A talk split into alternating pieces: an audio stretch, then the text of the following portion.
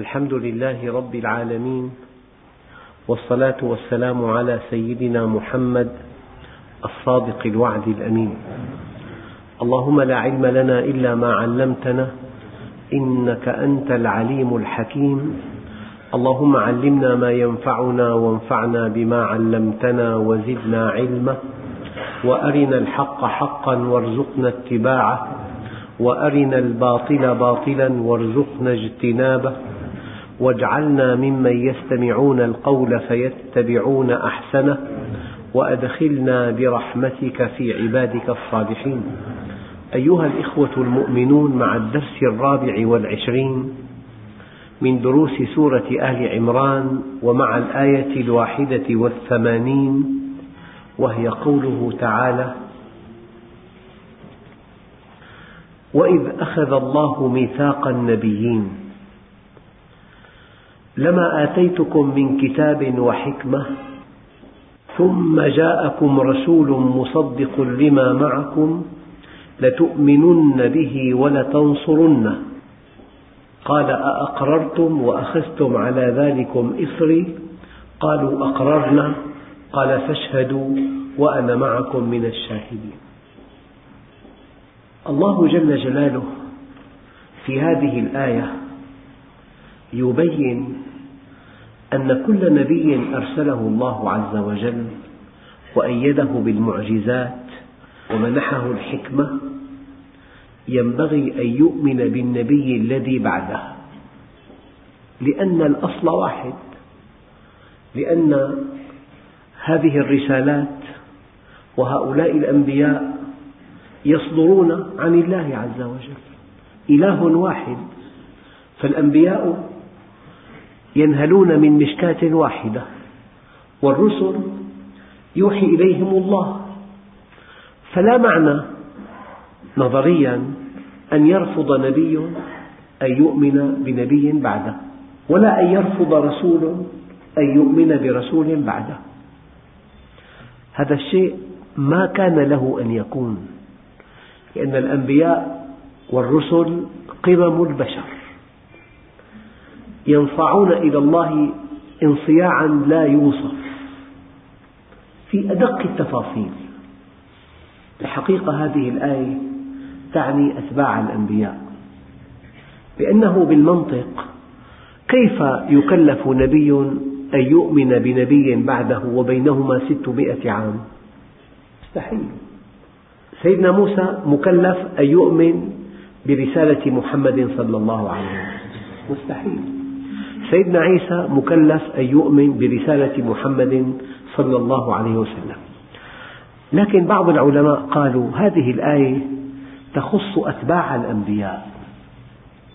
لأن أتباع الأنبياء يتبعون أنبياءهم وينفذون شرعهم. الأنبياء أخذ عليهم العهد لما آتيتكم من كتاب وحكمة ثم جاءكم رسول مصدق لما معكم لتؤمنن به ولتنصرنه. الإيمان به التصديق النصر أن تنضوي تحت إمرته وأن تكون في خدمة هذه الرسالة الجديدة. يعني لو أردت أن أوضح لكم ذلك بمثل من حياتنا اليومية. مؤسسة لها مدير عام. هذه المؤسسة تابعة لوزير. لهذه المملكة ملك. الملك غير الوزير. لعله نقله إلى مكان آخر جعله سفير. لعله ألف وزارة جديدة. هل يستطيع مدير هذه المؤسسة أن يقول أنا لا أتلقى أوامري إلا من الوزير السابق. معنى ذلك أن ولاءه للملك غير صحيح. ما دام الملك قد غير الوزارة مثلا ما دام الملك قد كلف هذا الوزير الذي كنت تابعا له بمهمة أخرى وعين وزير آخر. فعلامة ولائك للملك أن تنصاع للوزير الجديد ولتعليمات الوزير الجديد وأن تكون منفذا لتعليماته قابلا لخدمته. هكذا هذا المعنى دقيق لأنه لا يعقل. نحن لن نكون مسلمين أصلا إلا إذا آمنا بالأنبياء السابقين واحدا واحدا. وأتباع الأنبياء السابقين ينبغي أن يتبعوا النبي الأخير النبي الخاتم الذي ختم الله به الرسالات. مضمون هذه الآية كذلك. وإذ أخذ الله ميثاق النبيين الميثاق هو العهد.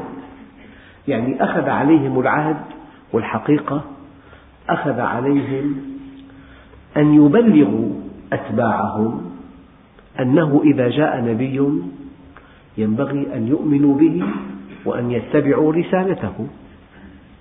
وتعلمون أيها الإخوة أن اليهود وفي كتبهم كلام واضح كالشمس أن الله عز وجل سيبعث في آخر الزمان رسولا من العرب اسمه أحمد ومبشرا برسول يأتي من بعد اسمه أحمد.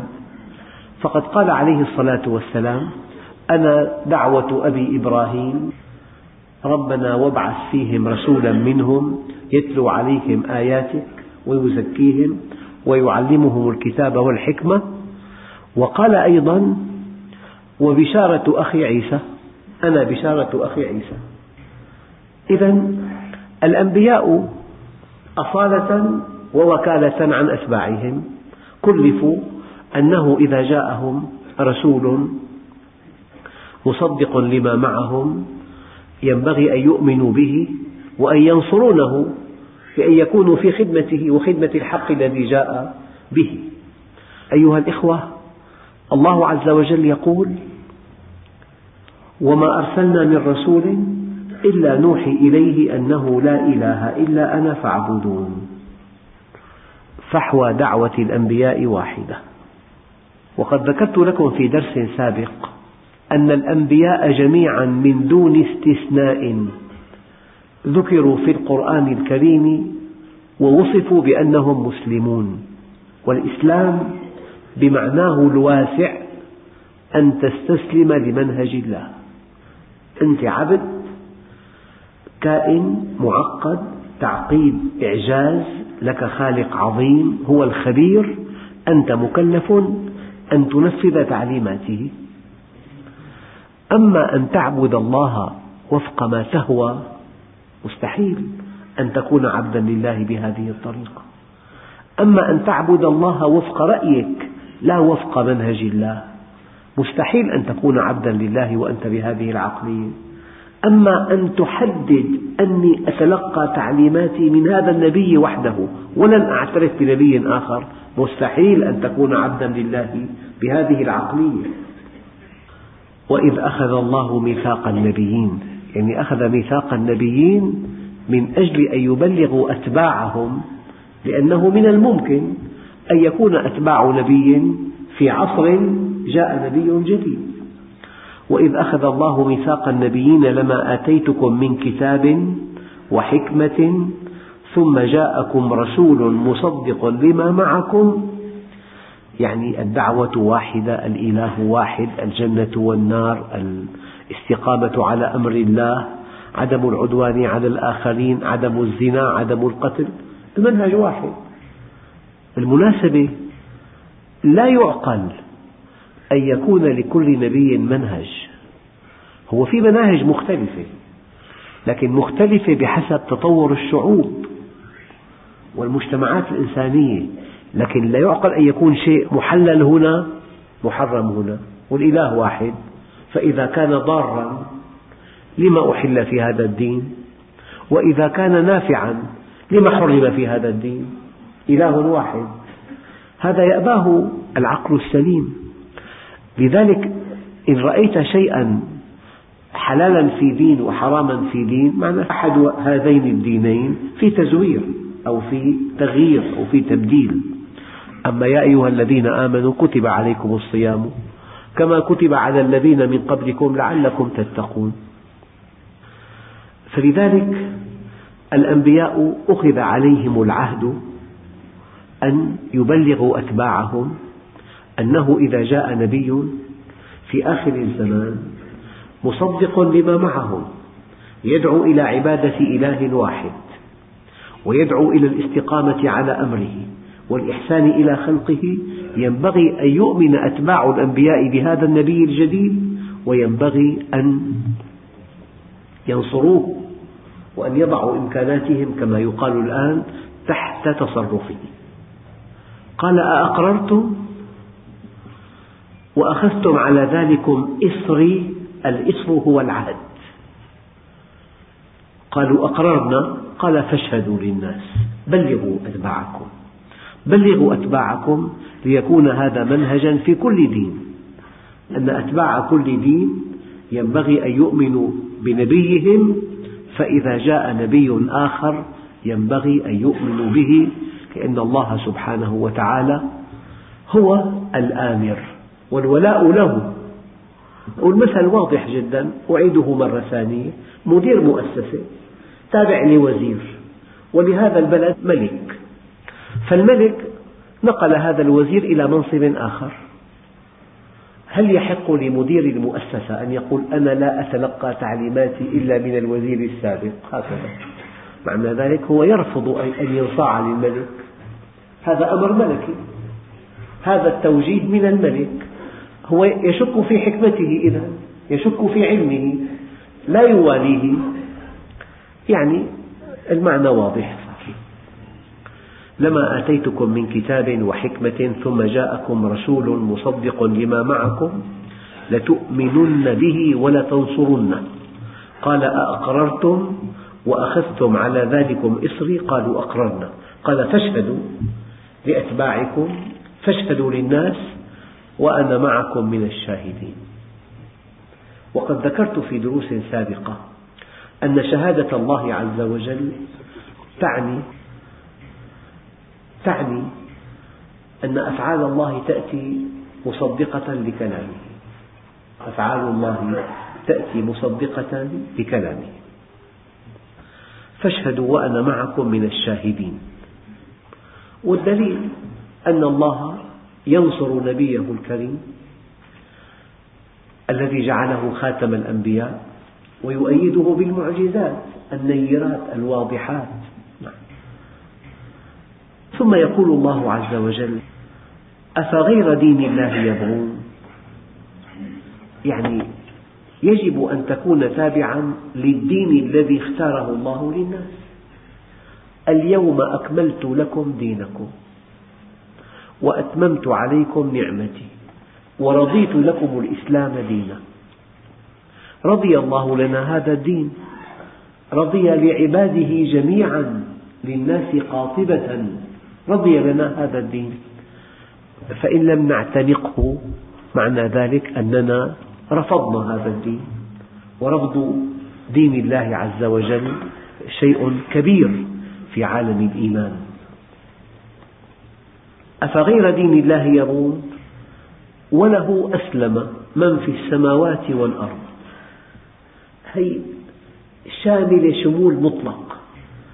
الكون يعبر عنه في القرآن الكريم بالسماوات والأرض. الكون. والكون بالتعريف الدقيق ما سوى الله. الله عز وجل واجب الوجود ما سواه ممكن الوجود. ما سواه الكون. والتعبير القرآني للكون السماوات والأرض. وله أسلم من في السماوات والأرض طوعا وكرها. كرها أوضح. كل واحد منا مؤمنا كان أو كافرا مستقيما أو منحرفا عربيا أو عجميا مسلم قسرا لله عز وجل. يعني من منا يستطيع أن يعيش ساعة بلا قلب؟ لو توقف قلبه عن الحركة كتبت نعوته وانتهى أمره. فأنت مقهور بعمل القلب. مقهور بعمل الرئتين. مقهور بنمو الخلايا مقهور بالحركة مقهور بالتنفس مقهور أي خلل في جسمك يجعل حياة الإنسان جحيما لا يطاق. أوضح من ذلك الملوك يموتون والطب كله بين أيديهم وأموال الدنيا بين أيديهم وبإمكانهم أن يستخدموا أطباء العالم ليعالجوهم فالملك مقهور والفقير مقهور والغني مقهور. قد تجد غنيا يملك ملايين مملينة ويمكن أن ينفقها كلها على بقائه حيا لا يستطيع. يأتيه ملك الموت وله أسلم من في السماوات والأرض طوعا وكرها. المؤمن عرف الله طوعا فخضع له طوعا في حياته. أما الكافر عرفه عند الموت. فكان مقهورا بالموت وسبحان من قهر عباده بالموت. المؤمن عرفه طواعية في حياته فأطاعه طواعية وهذا أعلى أنواع الطاعة. أن تطيعه مختارا أن تطيعه محبا أن تطيعه بمبادرة منك. لا بقهر أو ضغط من الآخرين. أن تطيعه وأنت صحيح شحيح قوي. أن تطيعه وأنت في مقتبل حياتك. وأنت في عز تألقك. أن تطيعه وأنت معافى في جسمك. لكن هناك إنسان يسهو ويغفل عن الله عز وجل. فإذا جاءته الشدة يطيع الله. جيد. على كل حال جيد استجاب لله عز وجل. أما لا بد من أن نخضع لله إن اختيارا أو اضطرارا. يعني هي قصة تروى. في بلد من بلاد المسلمين يعني امرأة منحرفة أشد الانحراف. لا تحب أن ترى فتاة يعني محتشمة إطلاقا. فكانت تبالغ في إيذاء من كانت محتشمة في هندامها. وكانت تنزع أي شيء على رأس الفتاة. ثم رؤيت بعد حين تضع على رأسها الحجاب. فلما سئلت قالت أصابني مرض في رأسي. ونصحني الطبيب بوضع شيء من القماش على رأسي. ولما رجوته أن أضع ما يسمى بالباروكة رفض. قال هذه تسبب حساسية. ضعي قماشة على رأسك. يعني الله عز وجل يقهر الإنسان بأي لحظة. يمكن أن تركع أمام أحقر الناس. يمكن. يمكن أن تنقب في الحاويات. يمكن. يمكن أن ترى الموت أكبر نعمة. قد تأتيه الأمراض مجتمعة فلا يرى نعمة أعظم من الموت. سبحان من قهر عماده بالمرض والموت. بالمرض والموت. فأفغير دين الله يبغون؟ يعني أتخضع لغير الله؟ أتنصاع لغير الله؟ أتأبى أن تكون عبدا لله؟ أنت أكبر من أن تطيع الله؟ يعني مركزك أكبر من أن تكون مطيعا لله. أتخشى على الدنيا وهي فانية وتعصي الله. أفغير دين الله يبغون؟ أتبغي أن ترضي مخلوقا ضعيفا يموت قبلك؟ أتبغي أن تكون تابعا لجهة أرضية وأنت مكرم عند الله؟ أترضى أن تكون محسوبا على غير الله؟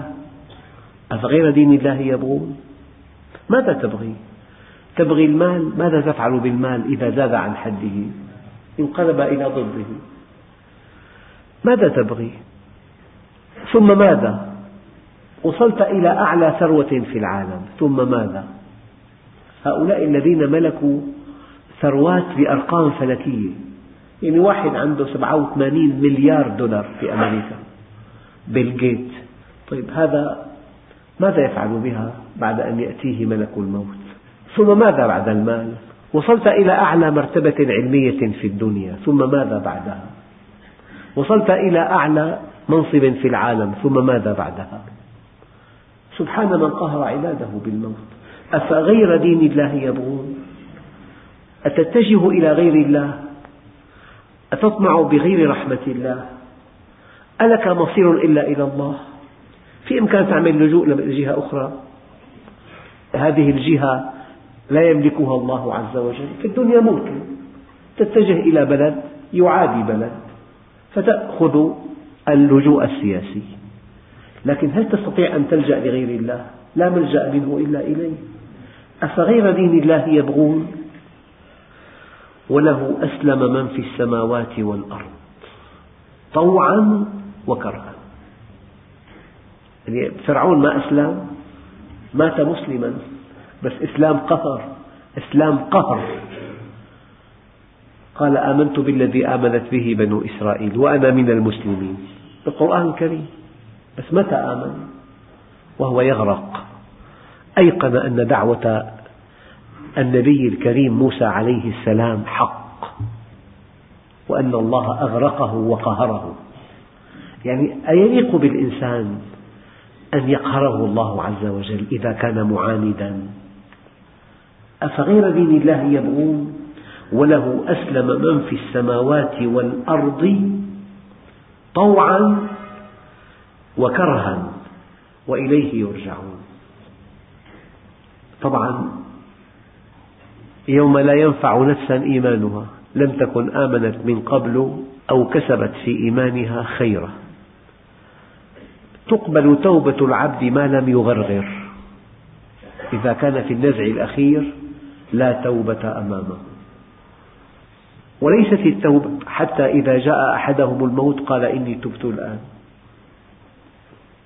هذا الكلام يا أخوان له معنى آخر. معناه الآخر أنك في شؤون كثيرة مخير خيار قبول أو رفض. قد ترفض هذا البيت لضيقه وقد ترفض الزواج من هذه المرأة لكبرها في السن فرضا. وقد ترفض هذه التجارة لأنك مهضوم الحق فيها. وقد ترفض هذه السفرة لأن مردودها قليل. فأنت في أمور كثيرة جدا مخير خيار قبول أو رفض. إلا في الإيمان مخير خيار وقت فقط. فإن لم تؤمن في الوقت المناسب لا بد من أن تؤمن في وقت آخر. بس غير مناسب. بعد فوات الأوان. كما آمن فرعون. فرعون آمن. وأنا أشهد الله أنه ما من واحد على وجه الأرض ولا أستثني واحدا. إذا جاءه ملك الموت آمن بفحوى رسالات السماء تماما. هي الحق لأنه. لكن هو في الدنيا يرفض أن يؤمن. يقول أنا أعتز فرضا بأنني بوذي مثلا. كل واحد يعتز لكن المشكلة أن هذه الأديان الوضعية آه، ذات انتشار واسع جدا بسبب أنها تفتقر إلى التكليف. ما فيها تكليف؟ فقضية إعلان ولاء فقط. لا تقدم ولا تؤخر. آه، قال لي أحدهم في أمريكا لماذا يحبون البوذية هناك؟ قال دين لطيف ما في تكاليف. في طقوس خفيفة. تكاليف ما في. هو دين صار لكن من دون تكاليف.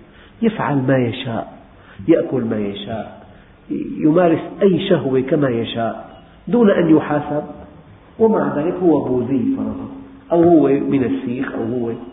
لذلك الديانات الأرضية ديانات ليس فيها تكاليف فيها بس ولاءات.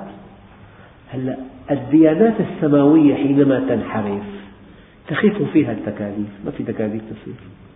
تخف فيها التكاليف وتظهر فيها العقائد الفاسدة. يعني لمجرد أن تقترف كبيرة فالنبي يشفع لك والله شيء مريح جدا. مريح جدا. شفاعتي بأهل الكبائر من أمتي. طيب ماذا نفعل بقول النبي؟ يا فاطمة بنت محمد يا عباس عم رسول الله أنقذا نفسيكما من النار. أنا لا أغني عنكما من الله شيئا. لا يأتيني الناس بأعمالهم وتأتوني بأنسابكم. من يبطئ به عمله لن يسرع به نسبه.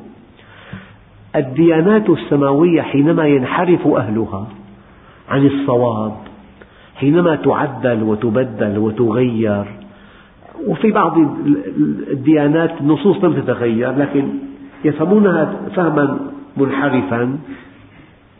القصد تخفيف التكاليف. أخي نبئ عبادي أني أنا الغفور الرحيم. كمل وأن عذابي هو العذاب الأليم. لك أخي الله قال قل يا عبادي الذين أسرفوا على أنفسهم لا تقنطوا من رحمة الله. كمل شو وأنيبوا إلى ربكم وأسلموا له من قبل أن يأتيكم العذاب ثم لا تنصرون. كمن يقول فويل للمصلين. كمل. الذين هم عن صلاتهم ساهون. إذا الآن انتقلنا إلى شيء آخر. كل الضلال في الأديان في تخفيف التكاليف واعتماد النصوص الموضوعة وتأليه الأشخاص والنزعات العدوانية. تأليه الأشخاص وتخفيف التكاليف واعتماد النصوص الموضوعة والنزعة العدوانية. أفغير دين الله يبغون وله أسلم من في السماوات والأرض طوعا وكرها وإليه يرجعون. القصص أيها الإخوة التي تقع كل يوم حول وله أسلم من في السماوات والأرض طوعا وكرها. لا تعد ولا تحصى. إنسان يتمتع بدراسة في جامعات راقية جدا في أوروبا. وإنسان بالتعبير المعروف حضاري. يعني راقي جدا وتسنى منصب رفيع جدا. فقد بصره. بعد شهر وحيل على التقاعد. زاره صديق لي. قال له والله أتمنى أن أجلس على الرصيف أتسول على أن يرد الله لي بصري. وين الدكتوراه والزوجة والبيت بأرقى أحياء دمشق والدخل الفلكي والمركبات؟ وين؟ أتمنى أن أجلس على الرصيف أمد يدي للناس على أن يرد الله لي بصري. أنت مقهور ببصرك وبسمعك وبحركتك وبعمل قلبك وبعمل رئتيك وبعمل عينيك وبعمل أذنيك وبلسانك وبذاكرتك. أحد إخوتنا الكرام رحمهم الله يعني قبل أن يموت اتصل بابنه قال له أنا وأين بيتي يا بني؟ قال له ساعة عم دور ما كنت أعرف وين بيتي. فقد ذاكرة جزئي. فقد ذاكرته. من الذي يضمن لك أنك إذا ذهبت إلى عملك ترجع إلى بيتك؟ الله جل جلاله. لو أن هذه الذاكرة فقدت. يعني لي أقرباء وهم قبل أن يموتوا بسنوات فقدوا ذاكرتهم بتزورها من أنت؟ يأتيها ابنها من أنت؟ ما تعرف ذاكرتك بيده حركتك بيده قلبك بيده صماماتك بيده شريانك التاجي بيده أعصابك بيده عضلاتك بيده سمعك بيده بصرك بيده لسانك بيده عمل جهازك الهضمي بيده الكبر بيده يعني هي الغدة النخامية ملكة الغدد ملكة. أما وزنها ضخم جدا نصف غرام. نصف غرام وزنها. تعطي 12 أمر هرموني. أحد الأوامر هرمون النمو. لولا هذا الهرمون لعاش الإنسان قدما. أحد هذه الأوامر هرمون توازن السوائل. لو اضطرب هذا الهرمون لكان شغلك الشاغل أن تقبع جنب الصنبور ودورة المياه. تشرب ست تنكات مي باليوم. شرب وطرح شرب وطرح. لو قرأتم عن هذه الغدة التي هي ملكة الغدد يعني شيء لا يصدق. أي خلل بهرموناتها بأوامرها تصبح حياة الإنسان جحيما لا يطاق. أبدا. فسبحان من قهر عباده بالمرض والموت. فأنت عبد لله. كن عبدا طائعا. لذلك الله عز وجل فرق بين العبيد والعباد. العبيد جمع عبد القهر والعباد جمع عبد الشكر. قال وعباد الرحمن الذين يمشون على الأرض هونا. قل يا عبادي إن عبادي ليس لك عليهم سلطان. أما وما ربك بظلام للعبيد. أي إنسان عبد قهر مقهور ما في أشخاص ماتوا في أوج عظمتهم وفي أوج صحتهم بحادث وفي أوج قوتهم وفي أوج غناهم أبدا. يعني سبحان الله الإنسان يعني بالتعبير المعاصر سريع العطب يعني مئة سبب يفقد الحياة بثانية الواحد. ثانية. أبدا. لي قريب يعني طالب في الطب وكان متألق جدا وعلى مستوى من الذكاء عالي جدا فجأة معه فقر دم. يعني زار أطباء كثر فقر دم. صحته جيدة ويأكل طعام جيد هو طبيب طالب طب. بعد حين وبعد سفر وخزعات لأوروبا طلع الطحال عنده يعمل بنشاط زائد. الطحال مقبرة كريات الدم الحمراء مقبرة. ومعمل كريات احتياط ومخزن لكريات الدم مستودع ومعمل ومقبرة.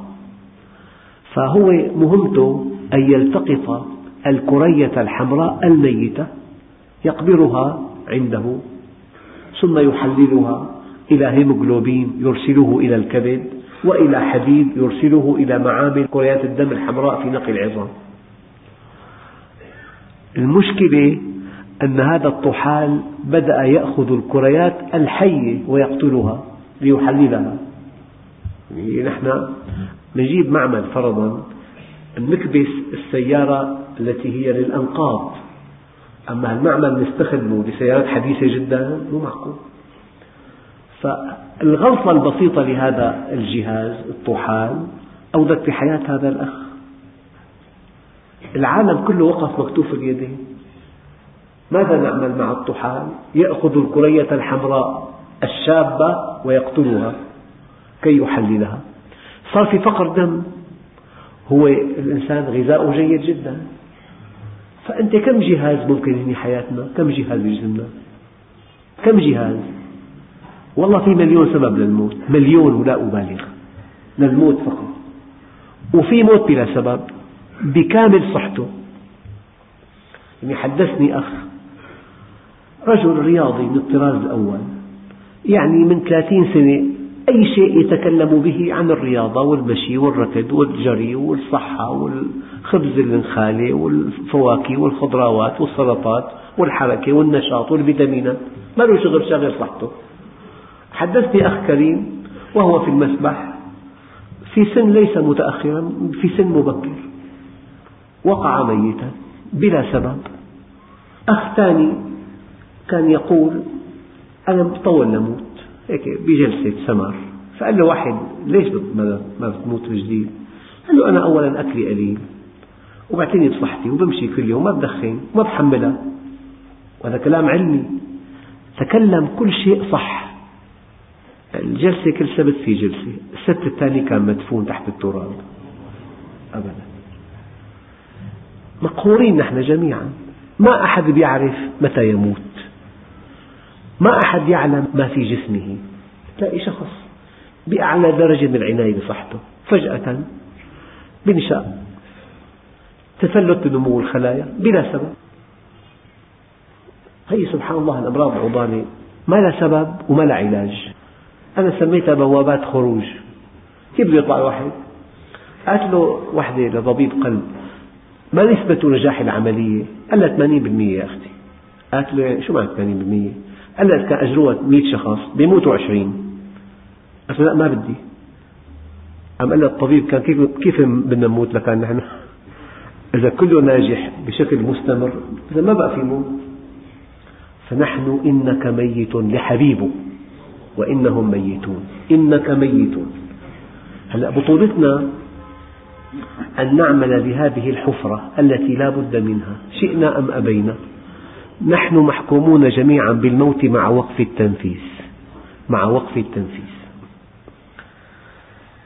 إذا وله أسلم من في السماوات والأرض طوعا وكرها وإليه يرجعون. قل آمنا بالله وما أنزل علينا وما أنزل على إبراهيم وإسماعيل وإسحاق ويعقوب والأسباط وما أوتي موسى وعيسى والنبيون من ربهم لا نفرق بين أحد منهم. دعوة الأنبياء واحدة. فحوى دعوة الأنبياء واحدة. مضمون دعوة الأنبياء واحدة. وما أرسلنا من رسول إلا نوحي إليه أنه لا إله إلا أنا فاعبدون. ونحن له مسلمون. الآن ومن يبتغي غير الإسلام دينا فلن يقبل منه. الإسلام في جوهره أن تستسلم لله. يعني دين فولكلور ما في عند الله. دين جلابية بيضاء ومسواك ومسبحة وعطر مسك من مكة جايبه ومعاصي لا حدود لها. الله ما عنده هالدين. هذا دين فولكلور. دين ثقافة فقط. إسلام صالونات. ما في عنده هذا الدين كمان. دين حفلات وإلقاء كلمات. هذا الدين ما عنده هالدين. دين فكر فقط. رد على أفكار أعداء الدين. بس ما في التزام نوب. هذا كله أنواع من الدين عجيبة. دين إسلام صالونات إسلام عزايم إسلام أناشيد طرب إسلام مظاهر إسلام ألقاب علمية. الله عنده الدين أن تستسلم لله في كل أمر وفي كل نهي. إن الدين عند الله الإسلام. أن تخضع لله في شؤون حياتك كلها. الدين الحقيقي أن يحكمك الإسلام بكل تفصيلاته لا أن تنتقي منه ما يعجبك. كثير ناس يحبوا العمرة الله سبحانه ركب طائرة إقامة فندق وسفر ومشاهدات عامل 33 عمرة. العمرة واجب لكن بغير العمرة ما في التزام بالدين إطلاقا. فأكثر المسلمين ينتقون من الدين ما يعجبهم. هي سهلة هي فيها رحلة هي فيها مثلا نشاط. تعال له دع هذه السهرة المختلطة. ما بيقبل. تعال له أنفق من مالك في سبيل الله. اضبط نفسك. كل شيء بيتعارض مع مصالحه وشهواته بيرفضه. هو بنقي تنقاية من الدين. ينتقي منه ما يعجبه. فهذا الدين لا قيمة له عند الله. ولأن هذا الدين ليس مرضيا عند الله لا يمكن أصحابه في الدنيا ولا يمكنن لهم دينهم الذي ارتضى لهم. هذا الدين ليس مرضيا عند الله. ونحن له مسلمون.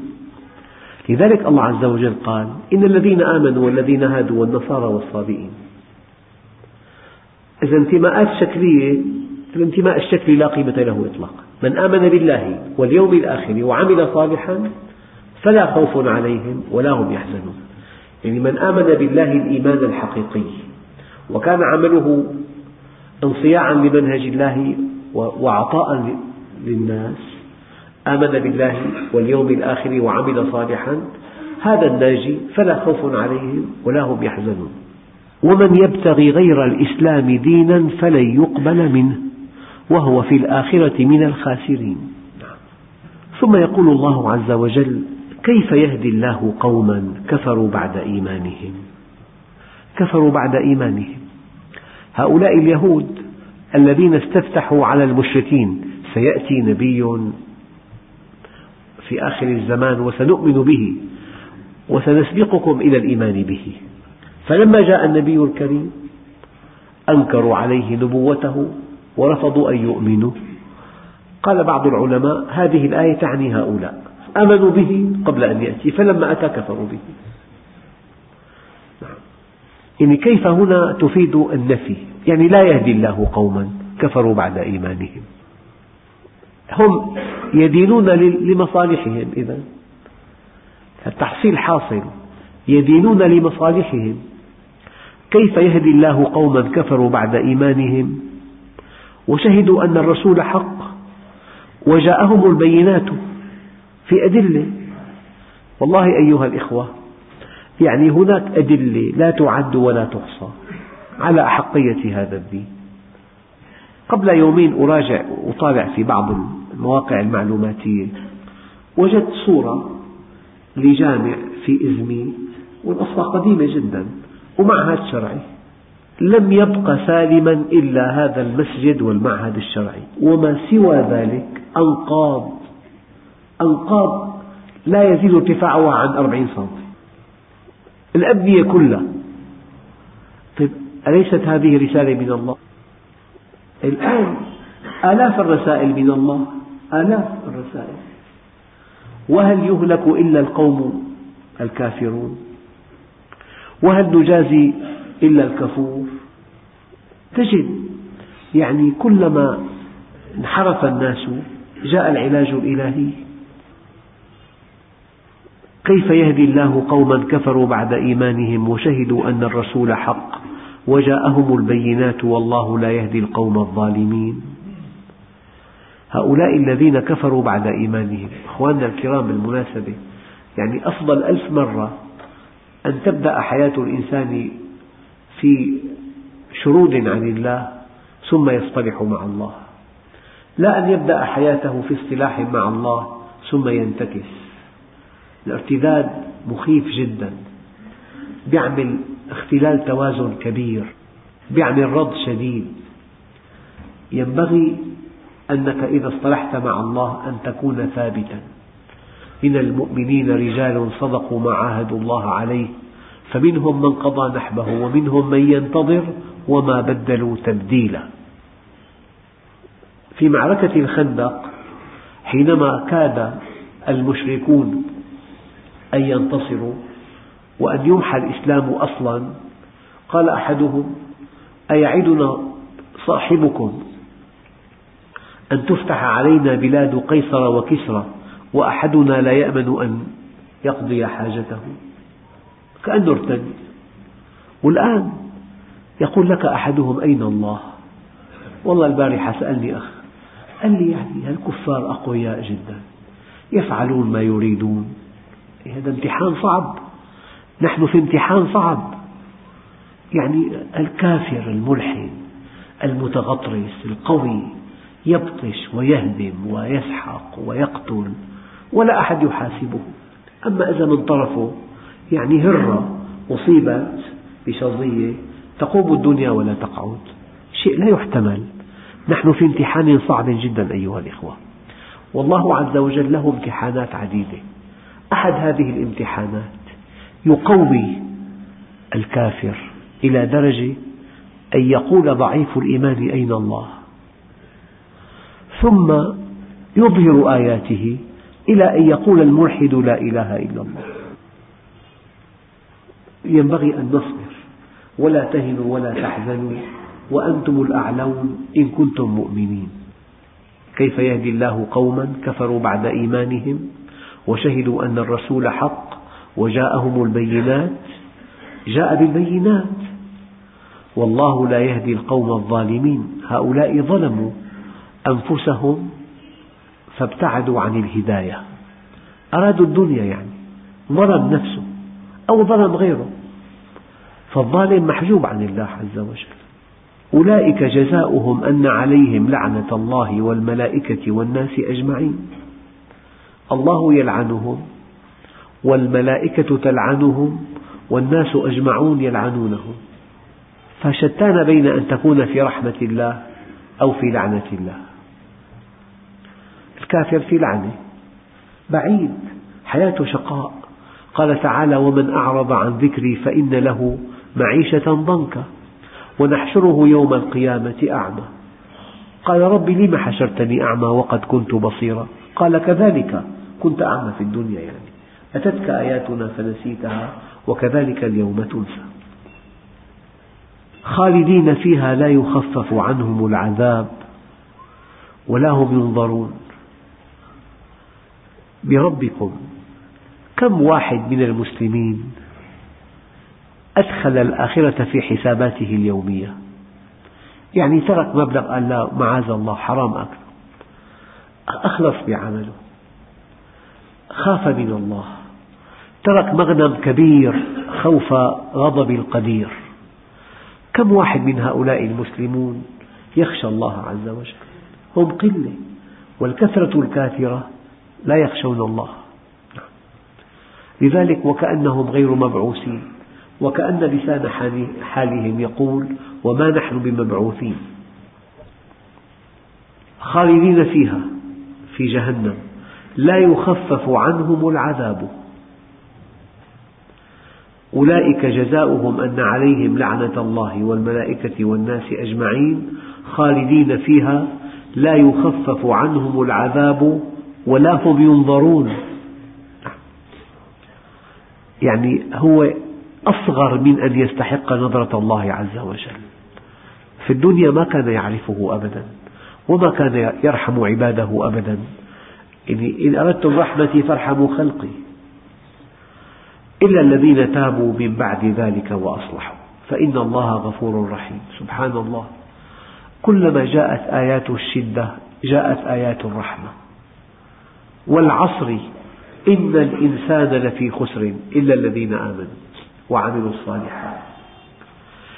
إلا الذين تابوا. من بعد ذلك وأصلحوا. دققوا. تابوا وأصلحوا. إن ربك من بعدها لغفور رحيم. في آيات كثيرة. إن ربك من بعدها. فالله مغفرته بعد أن تتوب وبعد أن تصلح علاقتك بالله عز وجل. إلا الذين تابوا من بعد ذلك وأصلحوا فإن الله غفور رحيم. غفور يعني يمحو الماضي رحيم يعطيك عطاء جزيلا. يعني غفور كلمة سلبية نظفنا هذا البيت ثم فرشناه بأفخر الأساس. غفور عفى عن, عن كل ما مضى ورحيم منحك كل عطاء. بشرط إلا الذين تابوا من بعد ذلك وأصلحوا. الحقيقة التوبة الإصلاح يعني أن تقلع عن الذنب فورا وأن تعقد العزم على ألا تعود إليه مستقبلا وأن ترمم ما مضى سابقا. في عملية متعلقة بالماضي وعملية متعلقة بالمستقبل وعملية متعلقة بالحاضر. بالحاضر إقلاع بالمستقبل عزم بالماضي إصلاح. فهذا الذي تاب وأصلح فإن الله غفور رحيم. إن الذين كفروا بعد إيمانهم ثم ازدادوا كفرا. أيضا اليهود فيما يروي بعض المفسرين آمنوا بالنبي قبل أن يبعث فلما بعث كفروا به. ازدادوا كفرا بإيذائه. هلا تلاقي كافر مسالم. كافر هو. لكن في كافر يتدخل في شؤون المسلمين كي يؤذيهم كي يضعفهم. وهذا ما يفعله أعداؤنا. يعني هو ببحبوحة كبيرة يحب أن يأكل كل شيء. يحب أن يضعف المسلمين أن يفقرهم أن يحتل أرضهم. ففي عنا كافر في عنا كافر مؤذي. فإن الذين كفروا بعد إيمانهم ثم ازدادوا كفرا. أيام الموقف الفكري وحده خطأ كبير لكن في أيام مع الموقف الفكري سلوك خطير. في إنسان يعني نمطه مسالم لكن شهواني هذا أقرب إلى التوبة من هذا الذي يفسد. في فاسد مفسد.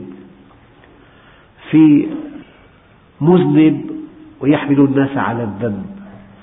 في شخص يعني فاعل في شخص يفعل في غيره ما يفعله في نفسه هذا من أشد أنواع المعاصي والآثام.